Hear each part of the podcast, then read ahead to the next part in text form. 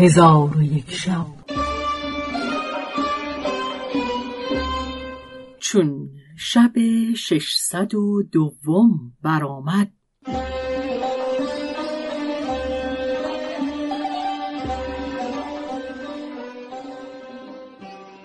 گفت ای ملک جوانبخت چون بازرگان از قصه ای که عجوز نیرنگ ساز هیلت باز به آن پسر تدبیر کرده بود آگاه شد سخن ایشان را راست پنداشته در حال برخواسته گفت سبحان الله چه خیال باطل کرده و گمان بد به پاک دامنی زن خود برده بودم. از گناه خود به خدای تعالی پناه می‌برم و طلب آمرزش از او می‌کنم ولکن حمد خدای را که این سخن از دل من برداشت و حقیقت کار به من آشکار کرد.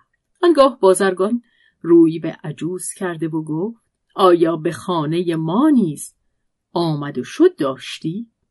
عجوز گفت ای فرزند من از برای سباب به هر جا آمد و شد می کردم.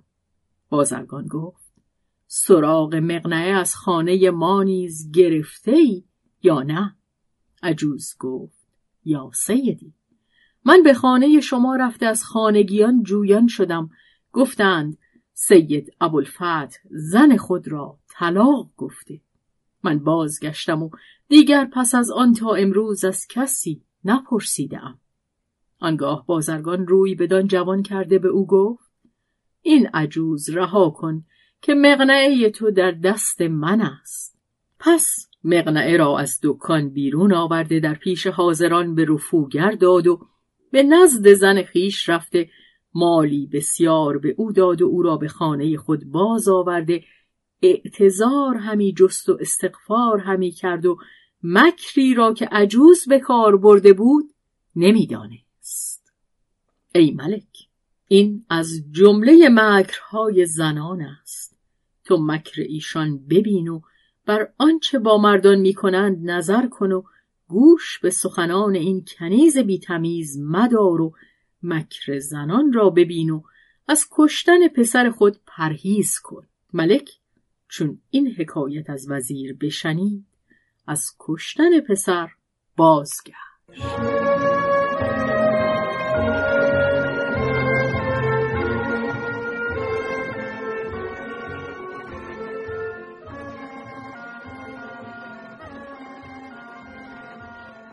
چون بامداد روز هشتم شد ملک به ایوان درآمد و بر سریر نشسته بود که حکیم سندباد دست ملک زاده را گرفته در پیشگاه ملک حاضر شد.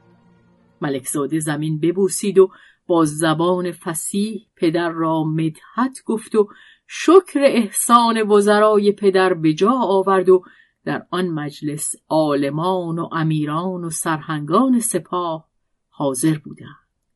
از فساحت و بلاغت ملک زاده تعجب کردند و ملک نیز از لقای پسر فرهناک شد و جبین او را ببوسید و از حکیم سند باد. سبب خاموشی پسر را در آن هفت روز جویان شد. حکیم گفت ای ملک صلاح در این بود که این مدت را خاموش نشیند وگرنه کشته می‌شد و من روز ولادت او این حکم دانسته بودم. اکنون منت خدای را که از اقبال ملک همه بدیها از او بازگشت. ملک از این سخن فرحناک گشت و با وزرای خود گفت اگر من پسر خود میکشتم گناه از من بود یا از کنیزک و یا از سند باد حکیم. حاضران خاموش شدند و پاسخ نگفتند آنگاه سندباد حکیم به ملک زاده گفت ای فرزند جواب بازگو. چون قصه به دینجا رسید بامداد شد و شهرزاد لب از داستان فرو بست.